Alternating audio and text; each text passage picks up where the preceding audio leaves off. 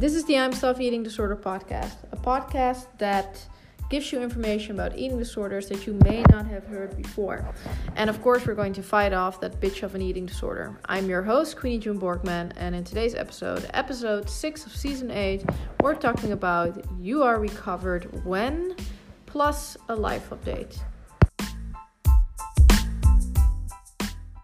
You are healed when and that's the name of this episode. Episode 6 season 8 and um, we're gonna jump into this episode. I would like to remind you that you can always follow the podcast share it with a friend yada yada yada whatever comes with that. Um, you know i think you know the drill but you can follow it on spotify and whatever platform you are listening to it. Um, i also like to do a little bit of a life update before we start with this episode. And also would like to say give yourself time to get to this point um, what i'm talking about in this episode. An eating disorder you didn't got it overnight and you won't leave it, it won't leave you alone overnight.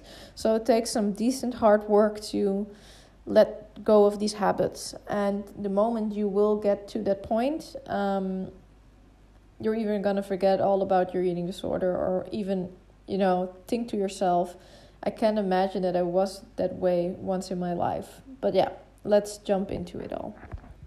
And of course, the life update. Um, I'm not doing that well, to be honest. Um, I feel very fragile and very hurt.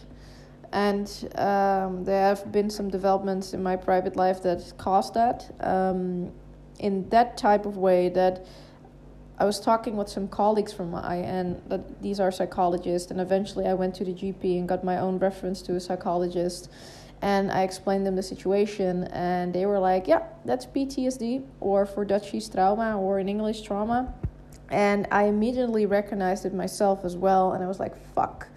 Um, when you get blindsided, stonewalled, um, somebody you know pulls the rug underneath you, and it's very different because it's not like somebody died, so it's not a this is a grieving period and that's it, and there's nature uh, nature closed this door.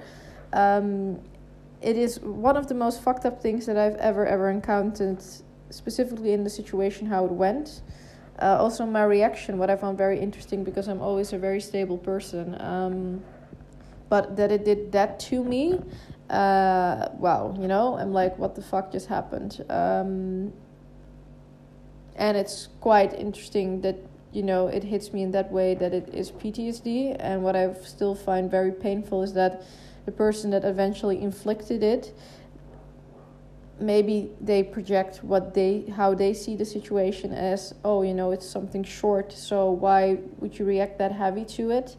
Feels for me that my type of emotions that are bonded to it and how I experience that phase are make be are making belittled smaller and uh, I'm not taking seriously on how I feel regarding the situation. Um, so your coach for eating disorders is going back to the shrink uh, after 500 years, I feel.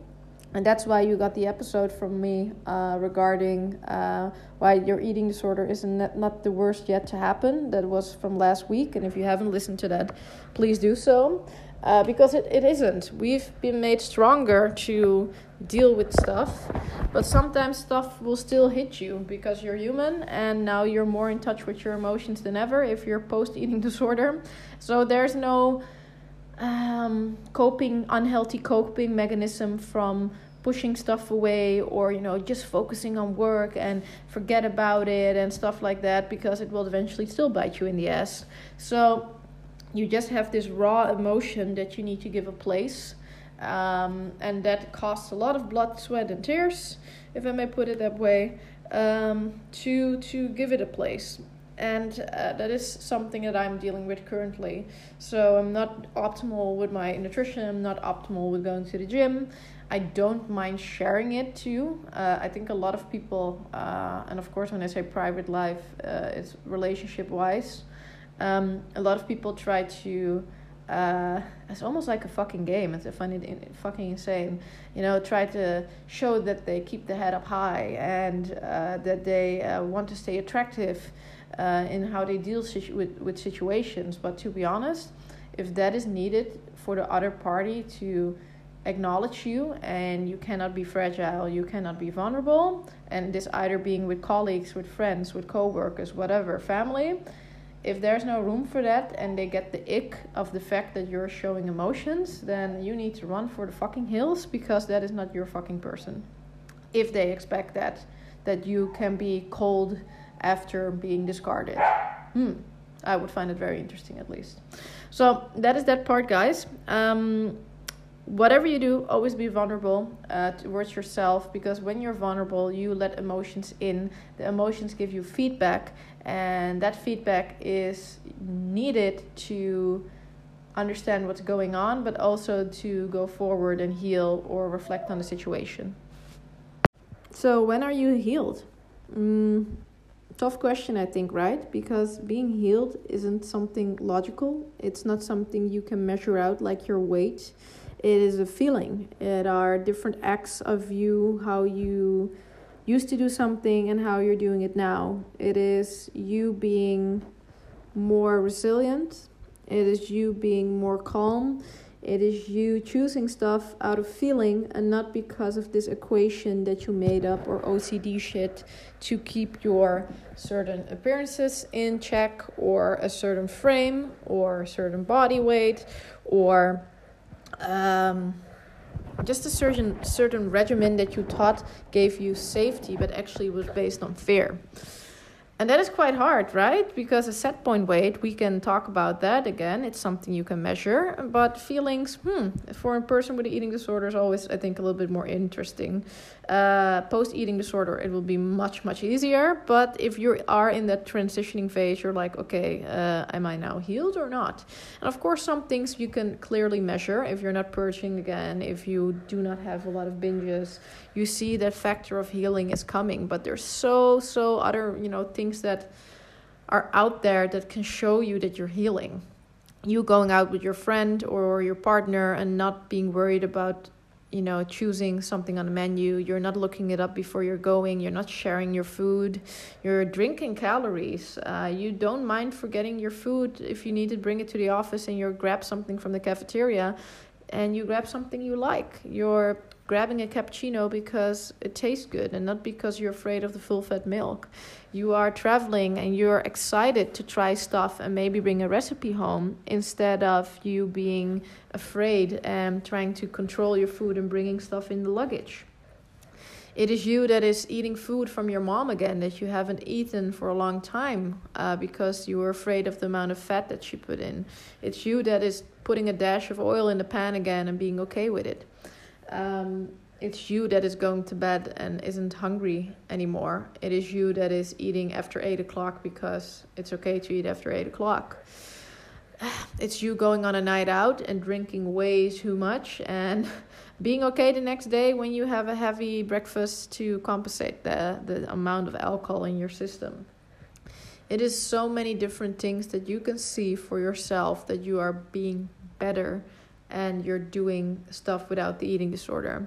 I think one of the most biggest differences I feel is that the moment that people are more aligned with each uh, with each, with themselves, you know, so feeling emotions and choosing stuff not from the rigid structure that they made up before and really testing the waters how it is. That is the moment that healing is occurring, and it's not something that happens only in 3 months and then you're done. It can happen years after, even for me I must truly say that even now, sometimes when I'm out and about, I have these epiphany moments of, oh, when I had my eating disorder, I would have done this, or when I had my eating disorder, I would have done that. Um, I think I've told in one of the episodes the first time for me personally that I knew that my eating disorder was going better was when I was still at the university and we were in a group and we were talking about this, you know, exam and we were just, you know, joking around and this girl she went down to get some breakfast for herself and she actually came back with cappuccinos for everybody. And it was of course fucking sweet but i wasn't the person that drank calories you know i was was there with my cola zero and um, i was drinking calories again and it was very very uh, spannend so it was like something I was like oh my god you know i'm accepting something from somebody else I'm drinking calories and I'm okay with it. I'm not having this heavy reaction on it afterwards. And for me, these were one of the first times that I was like, oh fuck, you know, stuff is changing. Even up till today, because a lot of the people with eating disorders, they have the tendency to uh, drink a lot of coffee, cola zero, chewing gum, or maybe licorice. Um, this year, uh, or this year, last year in 2023, I stopped eating licorice in May. I wasn't feeling it anymore. And in November, I stopped drinking Cola Zero. Maybe I drink like a can every two weeks or three weeks now. And it is insane to see that we're talking about behavior that is from 2014 or something that uh, that went all the way up till I don't know, no, not 2000, uh, 2012, 2013, all the way up till 2020 or something, or 2019 and still the the uh, remin, uh, little pieces, bits and pieces, uh, remnants uh, were still there and are going out of my body. And why? Because I feel more. So these emotions and being vulnerable, like I stated in the beginning part when I was telling my story, is so important because it will make you a better person for yourself. You will not go to the gym because you have to, but because you feel like it. Maybe you will say, I'm not gonna do that stuff anymore because I only did it to influence my body, and now I'm gonna do some yoga. Um, so you're gonna change and grow as a person because you're not making choices based out of fear anymore and anxiety, and that is the biggest gift you can give yourself ever uh, regarding this. And again, it's going to be different things that you can measure out. Uh, maybe somebody is giving you a glass of orange juice that they freshly squeezed and you're like okay with it. Um, maybe uh, your friend says, you know, do you want a bite? And normally you would be fixated on the amount of calories you have in a day and you're not counting it anymore. Uh, maybe you're not counting calories anymore. Slowly and steadily, you forget to do it, and at some point, you're just making choices based on your feelings and that's the most beautiful thing you can do um, guys i think this is the episode. I think this episode was a 50-50 thing. It's more a life update uh, on my part what was happening but also a part to show you that the contrary part of the last week's episode that there's still shit gonna happen to you. Um, I, I can again bet my cat on it. But i also know that because of all the positive feedback at some point you're going to get because you're fighting off your eating disorder that you can handle it better than most people will.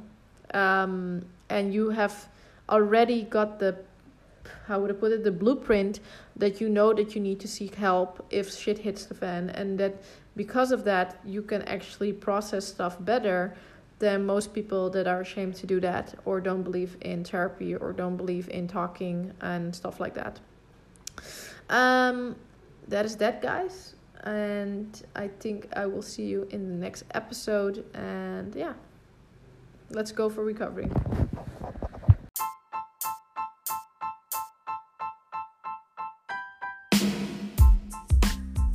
Thank you so much for listening. I hope you enjoyed the episode and I also hope you learned something from it and it helps you out with recovery.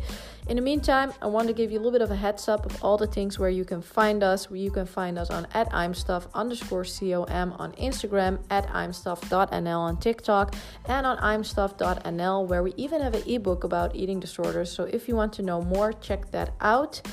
And just don't forget to share the episode, give it to a friend that you think is in need, and you can follow the podcast and leave a review if you want to. Enjoy that and enjoy your day.